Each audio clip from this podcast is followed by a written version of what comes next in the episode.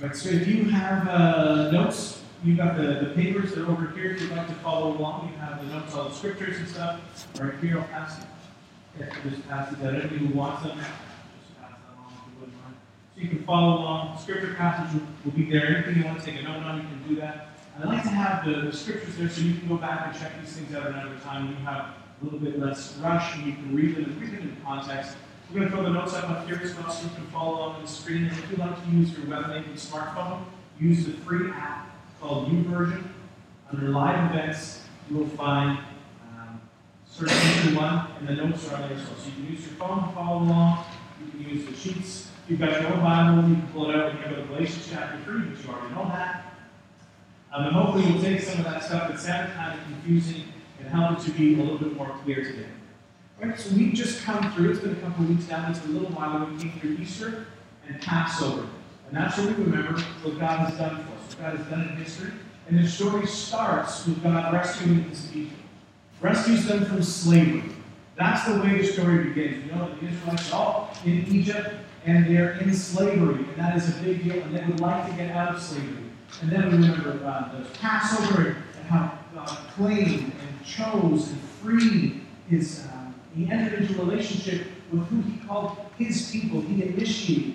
He started it all. He started working on their behalf. And then there's the story of the plagues and the escape through the desert, the awesome, awe-inspiring story of the crossing of the Red Sea, then the more intimate revealing of God. At this point, we sort of think, could there be a more intimate, personal revelation of God as He comes down off His throne interact with His people and to use His own finger to carve into the stone the Ten Commandments?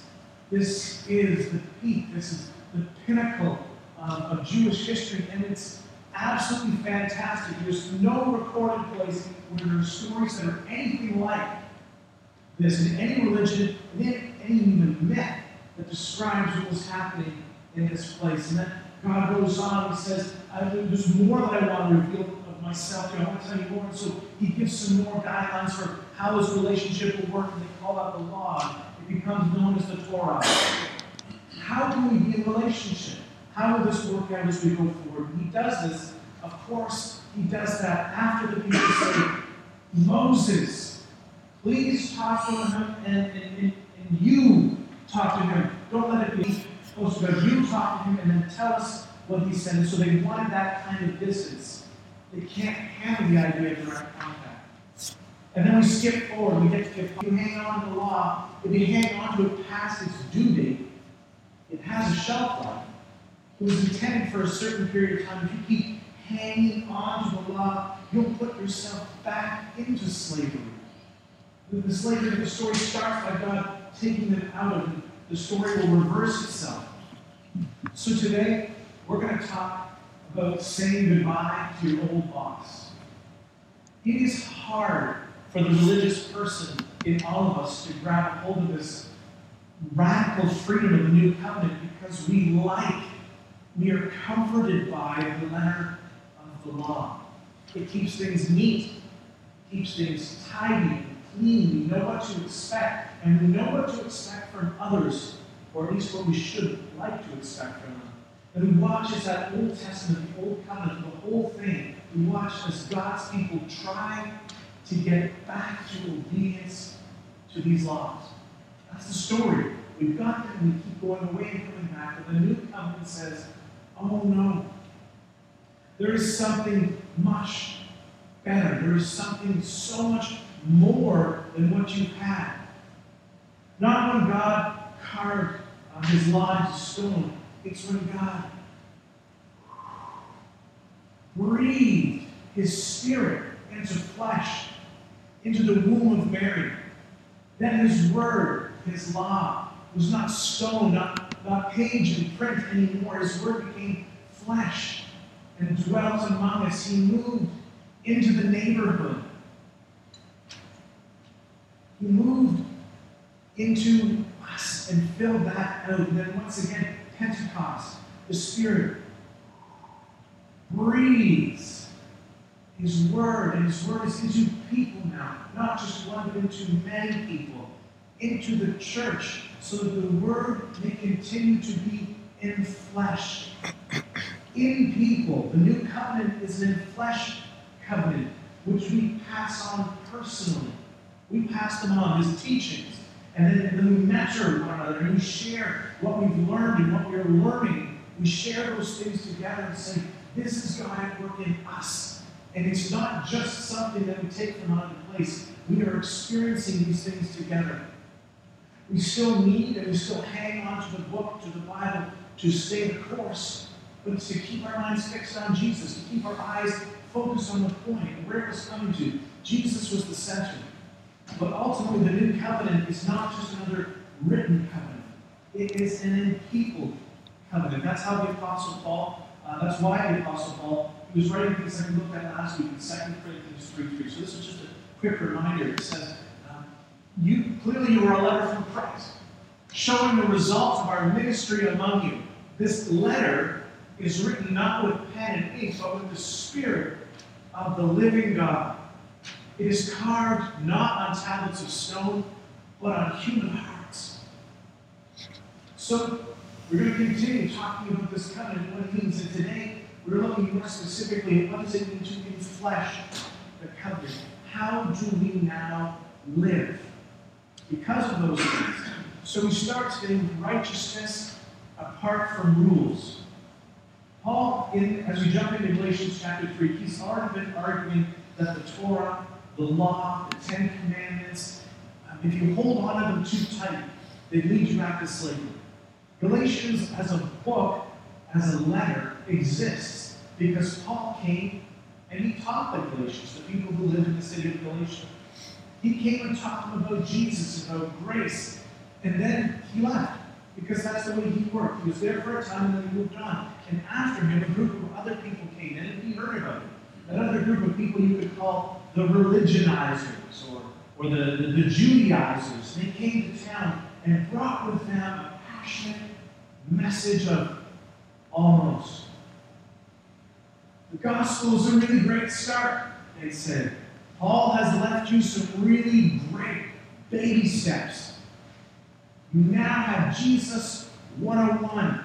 But if you want to go deeper, we like to have that language, right? What does it mean to go deeper into the, into the spirit, deeper into uh, the relationship with God? This is the way they would describe it. If you want to go deeper, you need to get back in the old covenant.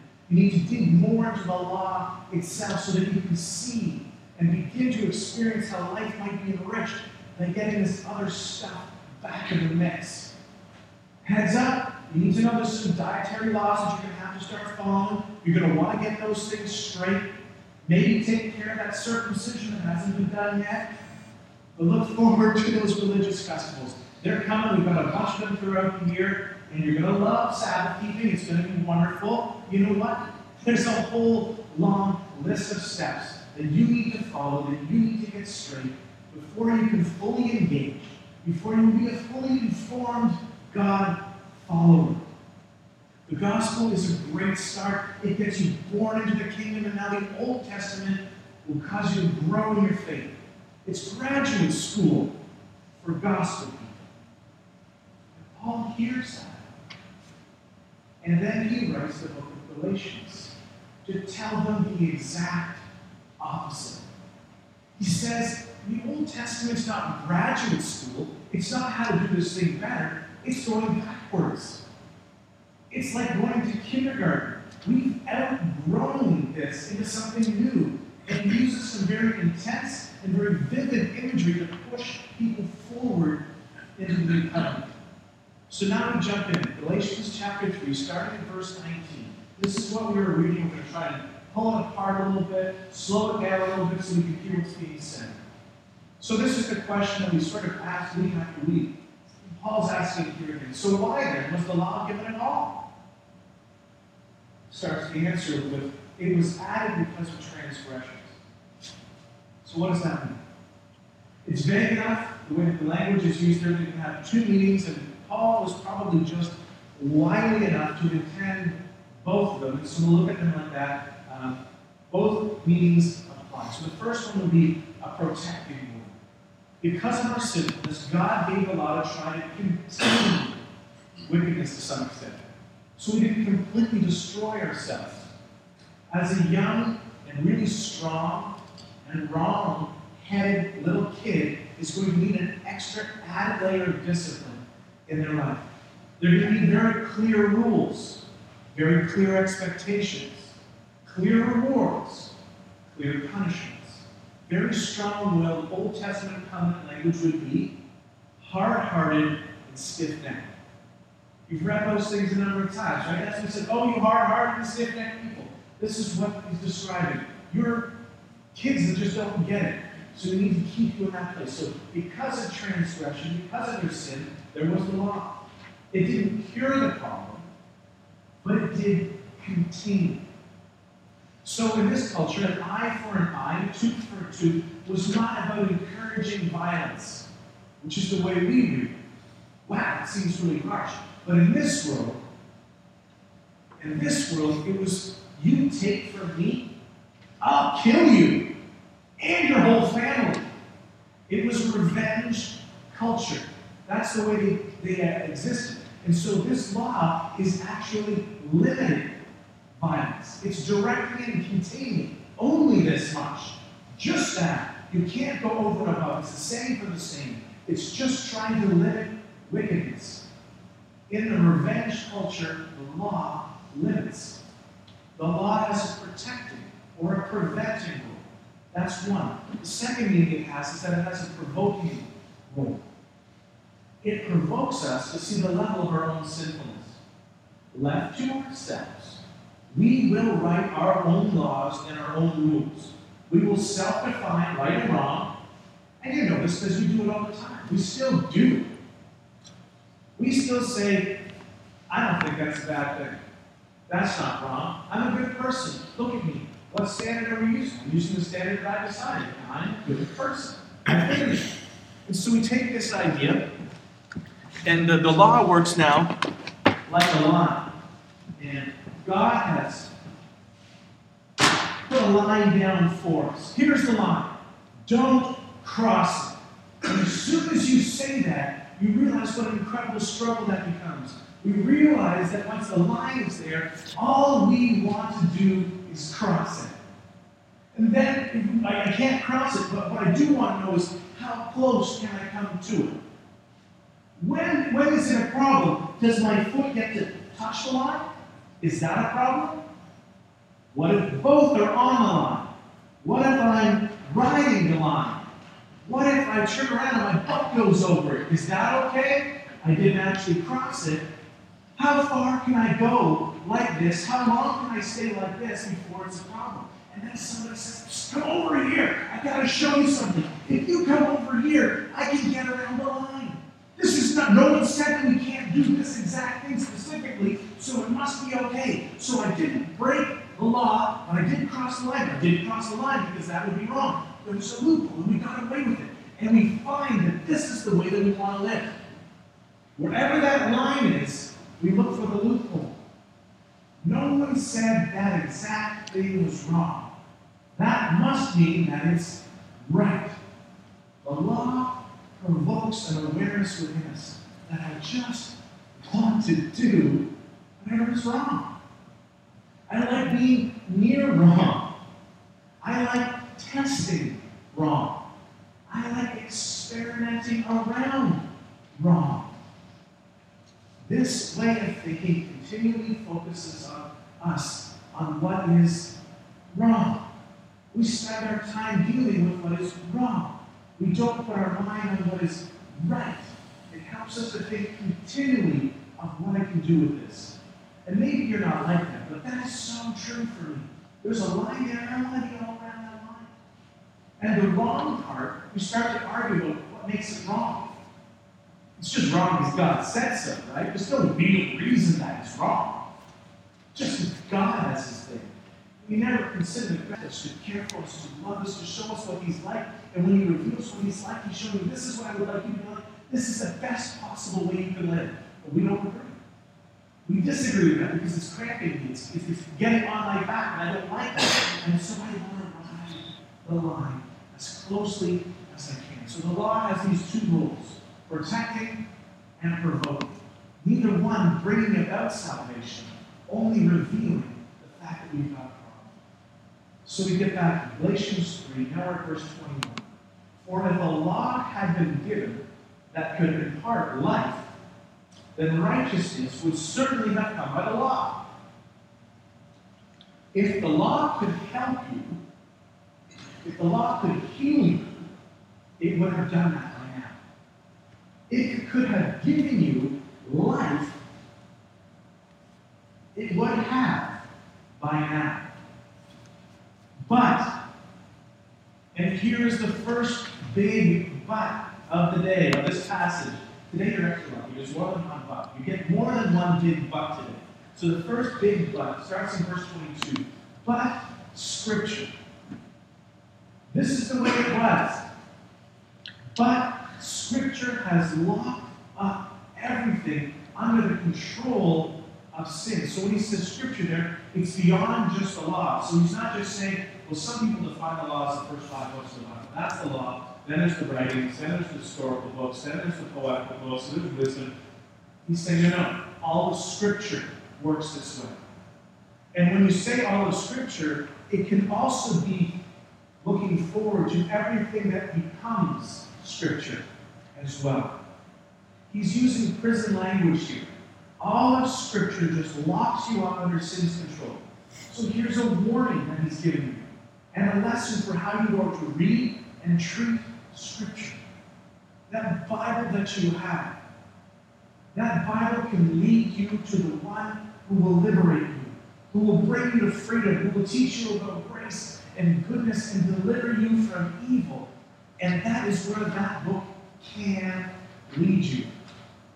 But if it doesn't lead you there, if you don't hear it the right way, what you will do is take parts of it and you will use it to justify all kinds of absolutely horrible, horrible things that have nothing to do with Jesus, that have nothing to do with God. When you took a passage that we can justify violence, slavery, oppressing, torture, racism, the list goes on. And if none of those things come up, if your problem with the scripture is not that it's led you into these deep, dark sins, then it has the potential to simply lead you into a life of justified religious legalism. It may not be sounding as, as bad or as overt as violence, but religious legalism over time kills. It crushes so many souls, and I would hazard a guess there is someone here today who has had religious legalism crush them. That they met with it in some way, that the church, who was supposed to be the kind, grace, loving people, not about judgment, but about declaring the truth of God, there is someone who has experienced that, and if it's not you, then it's me. Okay? That the legalism has come down and it said, You are not enough. You are not good enough. You don't belong here. You're not part of this. And if you heard that message from church, then you heard hearing a lie. All that time, religious legalism was there to follow a rule, but at the same time, holding them back from ever coming close to Jesus, from ever experiencing the grace that Jesus came to tell us about. And people have said, thousands of people, that if that is what God is all about, I want no part of that. And they walked away. They ran away. They ran away. Violence was easier to say that's wrong. I can identify that. But when it was religious legalism, it sounded like it was all right. They were doing what was right, weren't they? Paul is here to say that that is not the way. So Galatians 3, we keep going, starting in verse 23 now. Before the coming of his faith, we were held in custody under the law, locked up until the faith that was to come would be revealed. So the law was our guardian until Christ came that we might be justified by faith. Now, if you have your Bible here, you have your text, whatever, you, whatever translation you're looking at, the word for guardian, there are many different ways this comes out. Does anyone have something in there that's different than guardian? Trainer. Trainer, yes. Anybody else? I'll tell you what your Bible's going to say if you'll get it. But yeah, does anyone else have something there? Guardian, trainer, schoolmaster, tutor, teacher. That's what the word means. Okay? So you have to be able to hear guardian in the right way. The word is translated from Greek. The Greek word is paidagogos. Paidagogos, the slave that was responsible for taking care of the kids when their parents were busy. We would use the word, it more common now to say a pedagogue. We, we still use that kind of language, but not directly. Um, so um, if you're a wealthy family, you might have it like a nanny for small children. Pedagogos would take the kids to school. Um, probably not directly their teacher, but it would guard the kids, make sure that they are safe, take them where they need to go, so the children are never left unsupervised. You take them home from school, you help them with their homework, um, you make sure that they're eating properly. They were the ones keeping the kids in line. That is the description of what the law was. Pedagogos. Someone who took care of you when you were a child. First, it's a prison analogy, and then it goes on to the guardian tutor analogy. So, first, it was our prison guard, then it was our guardian, and the guardian's definitely a little bit warmer, a little bit nicer, a little bit friendlier. But if the old covenant was your guard, it is now time to be free. If you have been oppressed by religious heavy handedness, Jesus wants to set you free from that. If you have been wooed by someone else doing all of the thinking for you and just telling you the rules do this, don't do that, then it's time for you to grow up. Either way, the gospel leads you into a whole new way of living. It's called the new covenant. The new way that God has said, we will come together. We will live together. Verse 25. Now that this faith has come, we are no longer under a guardian. We have been set free from prison and we no longer need our nanny. Verse 26 So in Christ Jesus, you are all children of God through faith. For all of you who are baptized into Christ, have clothed yourself with Christ. There is neither Jew nor Gentile, neither slave nor free, nor is there male and female, for you are all one in Christ Jesus. You, if you belong to Christ, then you are Abraham's seed and heirs according to the promise. You are all being made into one. Our differences are our strengths, and our divisions are our weaknesses. Now, if you look at the, the Bible that you have there in uh, verse 26, it's uh, most of them say children. Does anybody have a version that says something other than children? Sons. Sons. Anybody? it's important. The Greek word here is sons, and it's sons throughout and it's translated as children.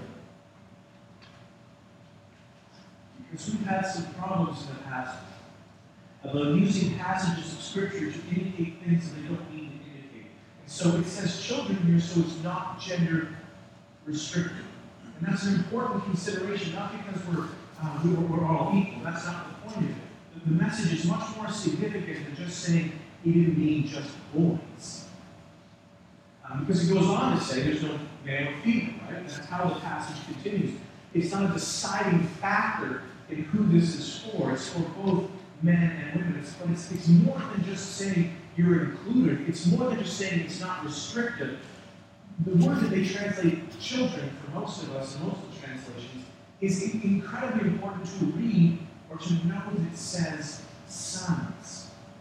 Because in this culture, this is a tremendously countercultural thing to say.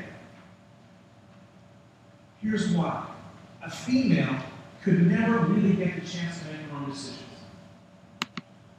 Life did not have that for women. It was part of the culture, surrounding culture, specific culture, all of them. That's just the way things work. So the normative life would be little girl, little boy, raised by pedagogos, taken care of by that. So parents make decisions, give directions to pedagogos, pedagogos takes care of you, and you go along. And for a girl, when you left your Pentecost, the next step would be for you to get married off to some fellow guy. And this fellow guy was now your Lord. He would make the decisions for you. He was the one who would make these choices that would set you in direction. And as a poor, frail little girl, you never had to worry about making your own decisions. Or you never were allowed. Your choice was never significant at that time. Women could not be heirs. They could not inherit property. So if you had a family, son gets the inheritance. If you're the eldest daughter and there's only younger sons, younger son gets the inheritance. If you are an only child and mom and dad love you dearly and you're a little girl, they will find your cousin or your nephew take the inheritance, not you. History would teach us at that time that women were simply bypassed. They didn't have it. So when Paul says this, he's saying, men and women, brothers and sisters, you are all sons of God. Not gender restrictive, but liberation. This is um, setting you free. You are all now being placed where you will have rights, privileges, maturity, decision making like a free adult.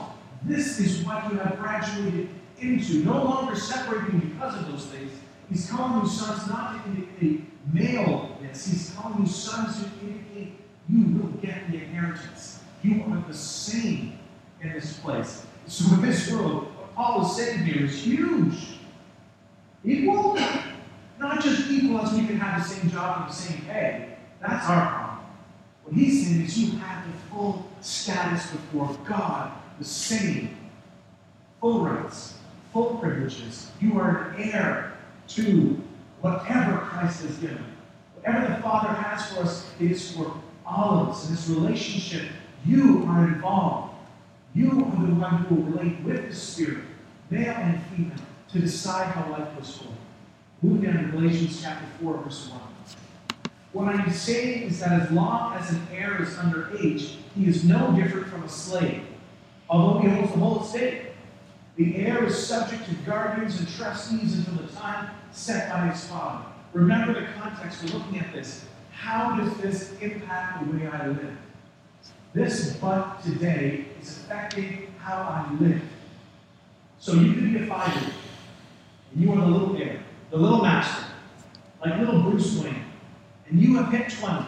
20 is about the typical age when the transfer would happen, um, and then you could start taking over the estate. But if you're the heir, if you have everything coming to you, it's all yours, you will still live under a guidance until you're about 20. They will be the one who guards you, takes care of you, trains you, and you will be as their children. So even though you're the heir, you own everything, it's all yours until you're 20, your life will be the same as a child of a slave. It won't be functionally any different. So that means that when, when you're under that slave model, it doesn't matter who you are in God, you are not able to live out. We're not talking about how to just try to get the history of what this passage says. We're looking at how this passage talks to us today. If the law is what you are under, then you will never be able to live out your inheritance. That's not the way it works. You are under a guardian. But now, we are to grow up. Responsibility. We're, being, we're growing up to be the mature children that God has called us to be, to receive our inheritance. You must participate more now than you ever had before. Before it was simply do or don't do. Now it's engaging. I am responsible for what I like. I have been given freedom to do it, but it won't just happen. I have to engage in this. Starting in verse 3. So also, when we were underage, we were in slavery under the elemental spiritual forces of the world. But, but, here's the next big but. But when? When the time had fully come, God sent his son. There's lots of implied theology of what's happening here. God would send his son. God sent, that means divinity. It means he pre existed and was sent. He was born of a woman. That talks about his humanity. He was born under the law. That's his context. That's where he came in. He was placed within the religious system to blow it up from the inside out. To redeem. That's his mission. Those under law that we might receive adoption into sonship, full rights, full privileges for all. Then he goes on in verse 6 and 7 to talk about how the Spirit is going to be breathed into you to, to remind you of this freedom that you have. So he tells us that salvation that we've been given is more complicated than we thought. Salvation equals redemption. It equals uh, redemption plus adoption. And adoption means freedom, but it also means family. We're not just released from prison and say, find your way home. We're released from prison and now you're being part of a family. We have been saved to something. We've been given some sort of community context that we live this in. You're not simply on our own. We have been given each other. How does this affect how we live? So we go back to the Sermon on the Mount, because this is where Jesus really let himself go and said, I'm going to tell you what Jesus is all about. So here it comes. And he gave us a whole series of things. So we're just going to pull out a couple of those things really quick to look at what they mean. So the first practical application was murder versus hatred. The law says don't murder people. And Jesus says, yeah, but don't hatefully disrespect people. You know what? Don't even call people names. That might be like you're killing them in your heart. So when you learn to love, to honor, to cherish people, when you cherish them in your heart, then you also won't murder them. The point wasn't not murder, right? Of course that's the point. But it came back before that. How would life be better if we could learn to love, honor, and cherish each other first? Then of course murder would be the issue. You can go way beyond just not murdering somebody. The next one adultery versus lust. Sure, don't commit adultery. It hurts people, right? It's not a big secret. That's what the law said. Sure, that's what the Ten Commandments said. But it's aiming way too low. Don't use other people for your fantasy, for your gain. Don't cultivate a heart of usury, even if your body's not fully involved. It's creating something evil inside you. And as it grows and as it feeds, it gets bigger. It becomes more dominant. It's disrespecting. It's dishonoring someone else. But when you focus on honoring people, regardless of who they are, and you honor them because of who they are before Christ, from the inside out, if that's your focus, if that's how you're going to interact with people, then yeah, you won't commit adultery. It goes together. It's when, we, it's when we turn off part of those things that we fall into more difficulty. The next one oaths versus truth telling. Legalities. Swear by this or swear by that. Just tell the truth. Man, would our society be different? If we just looked at each other and we told the truth, how much do you long simply tell you the truth? Let your yes be yes. Let your no be no. Just plain language, please. The problem is sometimes we enjoy using language to manipulate. I like to see what I can get if I do this, or say this, or imply. And I understand that contract, uh, the problems we get is contracts, business contracts, legal contracts, political language. That the whole point of them, if we're to be honest, the whole point is really about manipulation. The whole point is looking for a loophole, creating a loophole for yourself, and if you're on the other side, finding a loophole so that you're not you don't have to be responsible. How do I get away with it? And people look at each other and say, let's be friends, let's shake on it. And you're both thinking at the same time, how do I get out of this? How am I not going to be bound by those things? And we expect that sorry, but we expect that from the world around us. We've come to learn that that's what people do, what politicians will say, what a business contract will be. Try and get out of your cell phone uh, contract. You know, try to make those things. You know that those things are designed to lock you down. But in a family, when we are family, you should not have to look at fine print. It shouldn't be an implied contract that when I say something to you, you needed to look at the fine print first. We shouldn't come to the place where we say, What? I didn't actually lie. Right? Have you ever said this? Yeah, I know. Maybe you do too. I didn't actually lie. You see, what I said was, and we set the whole thing up to try and say there was always that hole there. You just didn't see it. Sucker! It's not the way we should live. No manipulation with our words. Speak plainly. Be straightforward. This is the call to living a new covenant. Tithing versus joyful generosity. Jesus is clear. Tithing is old covenant. We are not under the law. And yet, there's a greater story to flesh out here. So I wanted to talk a little bit more about this one, because this is a question that comes up more frequently. A couple of things that we can say about tithing. First, the origin of tithing was a spontaneous gift of gratitude. I'm grateful, and I want to express it. The first mention of tithing happens before the law is given. It was Abraham who said, I have been blessed by God, and I want to give back. Scriptures are there so you can look at it. Number two, God incorporates tithing into the Torah. Next step, it's part of the law. But it's not the way that we read it. There's a lot more than what we said. 10% of everything you own, give it to God as a sacrifice. Put another 10% aside and give it away to priests and to the needy. Put another 10% aside. How many percent is that so far? 30%. How many of you have ever heard someone say that 30% is your time and responsibility?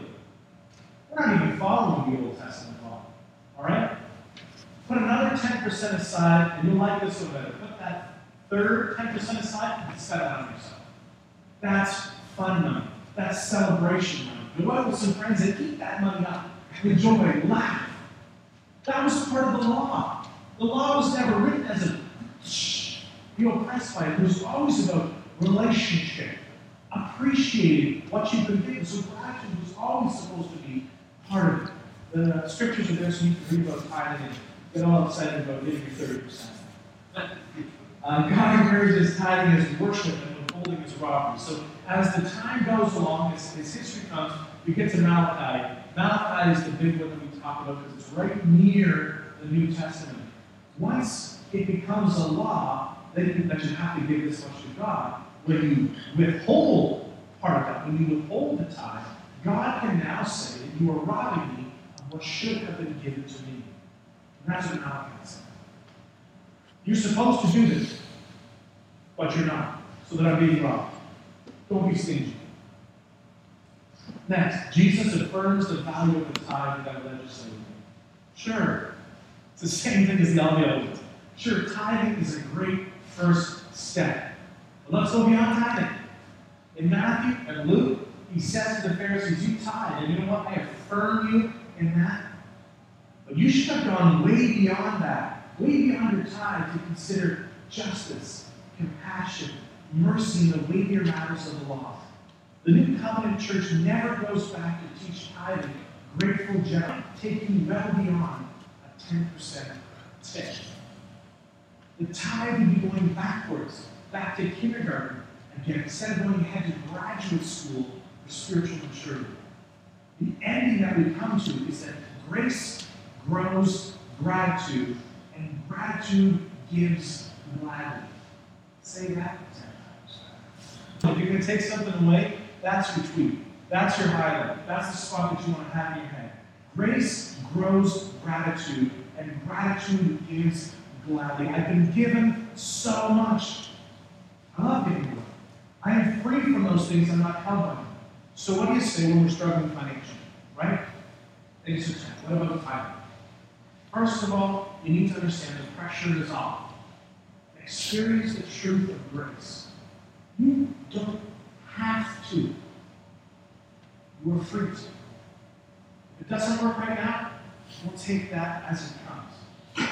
To be healthy financially, those to look at our lives and see that we do live in a culture that encourages consumerism, selfishness, and debt, all of those as normative.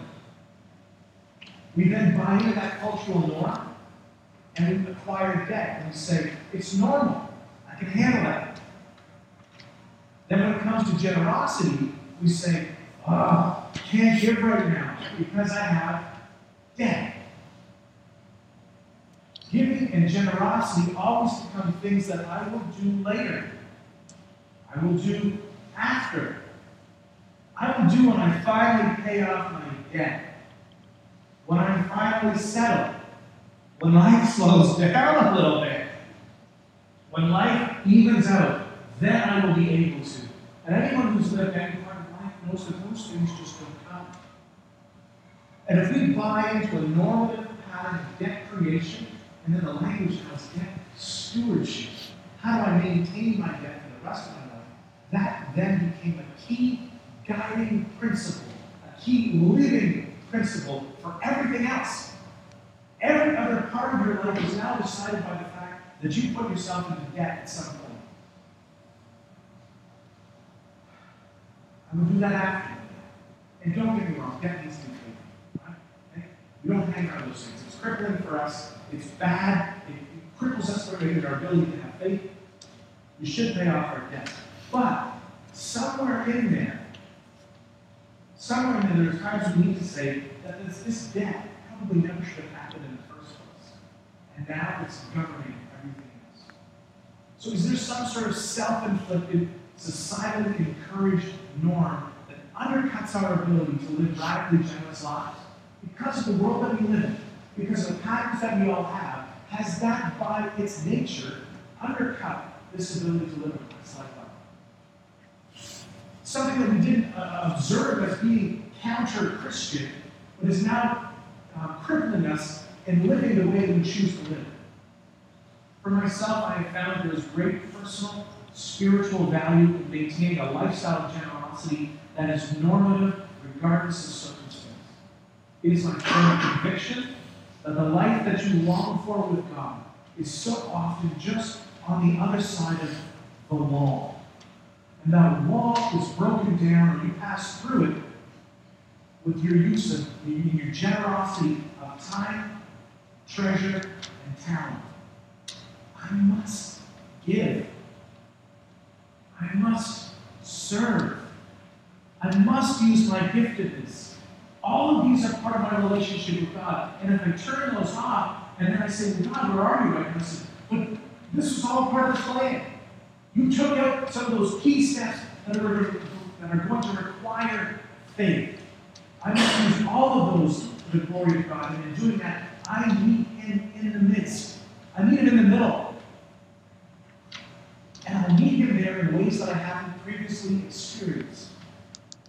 These are marks of the Spirit at work in you. These are marks of spiritual maturity. No longer just a child being taken care of by someone else. Now moving into and growing up into spiritual maturity. I will make my relationship with God. I will be the one who chooses to have faith. No longer what somebody else will do for me. How I will choose to participate. How I will listen to God in these spots. A growing faith experienced in relationally interactive ways. Generosity time, treasure, talent guarantees that there is interpersonal contact. It's not just about me, it's a community way of living. I have to live beyond me. Grow in the grace of what God has given you.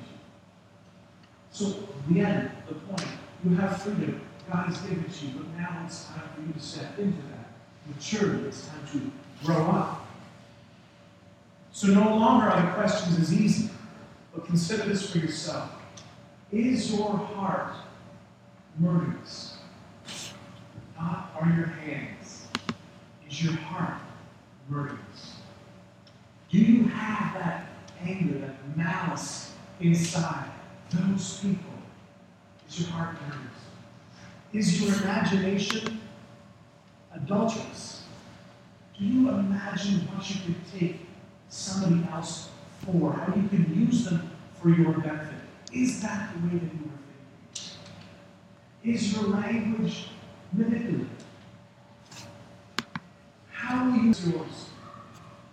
Is your giving joyfully generous? So if you have your uh, notes there, have this uh, statement that to try and help you flesh this thing out so you can try to make something clear. At Into One, we believe tithing, which is the act of setting aside 10% of your income for the work of God, is a healthy practice of gratitude and a baby step in radical new covenant generosity. It is not a rule to be enforced, lest it become a burden, less than a blessing. A legalism rather than an act of love. It seems good to us in the Holy Spirit to the extent that we understand the Scriptures that Christians should be encouraged to consider tithing to their local church as an opportunity to express their gratitude to God, a wise way to support the needs of their church family, and as a kind of ongoing training for bigger and bolder expressions of joyful generosity. So you say, what? 10% of all I make? That's a lot of money. then first of all, stop for a second. And I want you to start with gratefulness, gratitude. Be grateful that 10% of what you have is a lot of money. There are people who 10% of what they have is not a lot money. You are blessed. Be joyful that first and foremost. Then start where you are. It's not about the numbers, it's not about hitting the mark. Start where you are in life. Is it going to take faith in God to get over this reallocation of money, this adjustment in spending, this adjustment in priorities? Yes, that's the point. The point is not the money, the point is the faith to say, God will be with me in this. I restructure my life because Jesus is Lord, not because I have to fulfill a requirement. Jesus is Lord. He's just helping me see that in all the areas of my life. He's helping me to see it where I spend and what I keep. I put it all under the Lordship of Christ, just like everything else. So people ask this question to me. Some of you might have asked this, I don't remember. They say, Graham, who pays for this? Who runs this and takes care of it? The district? The district sends in? Who funds this thing? You do. Yep. Uh, there's no big sugar daddy behind the scenes. We collect an offering. We enable people to give. We use this box over here. And for people who consider this to be their family, we say it's an opportunity for you to contribute to help pay the bills, to fund the mission, to enable and empower us to be generous to people in our community and around the world. It all comes from you. This is your family, and this is one of the ways that you can support or help support that family. This is one of the ways that I express I'm all in. Father, thank you for the grace that you have given to us. Help us to trust you and to live our life as if you will show up. When we need you in whatever area it is, finding things that we are missing, searching for things that we lack, will you show us again that you will be found faithful? Whether it has to do with the way I think or the way I speak, the way I interact with people, how I choose to use the resources that I have, would you become Lord of all those things? I want to surrender to you. I want to ask that you would make that part of my life. And I would grow in that way. Lord Jesus, help me with this. And help my friends as well. Celebrate the freedom that we live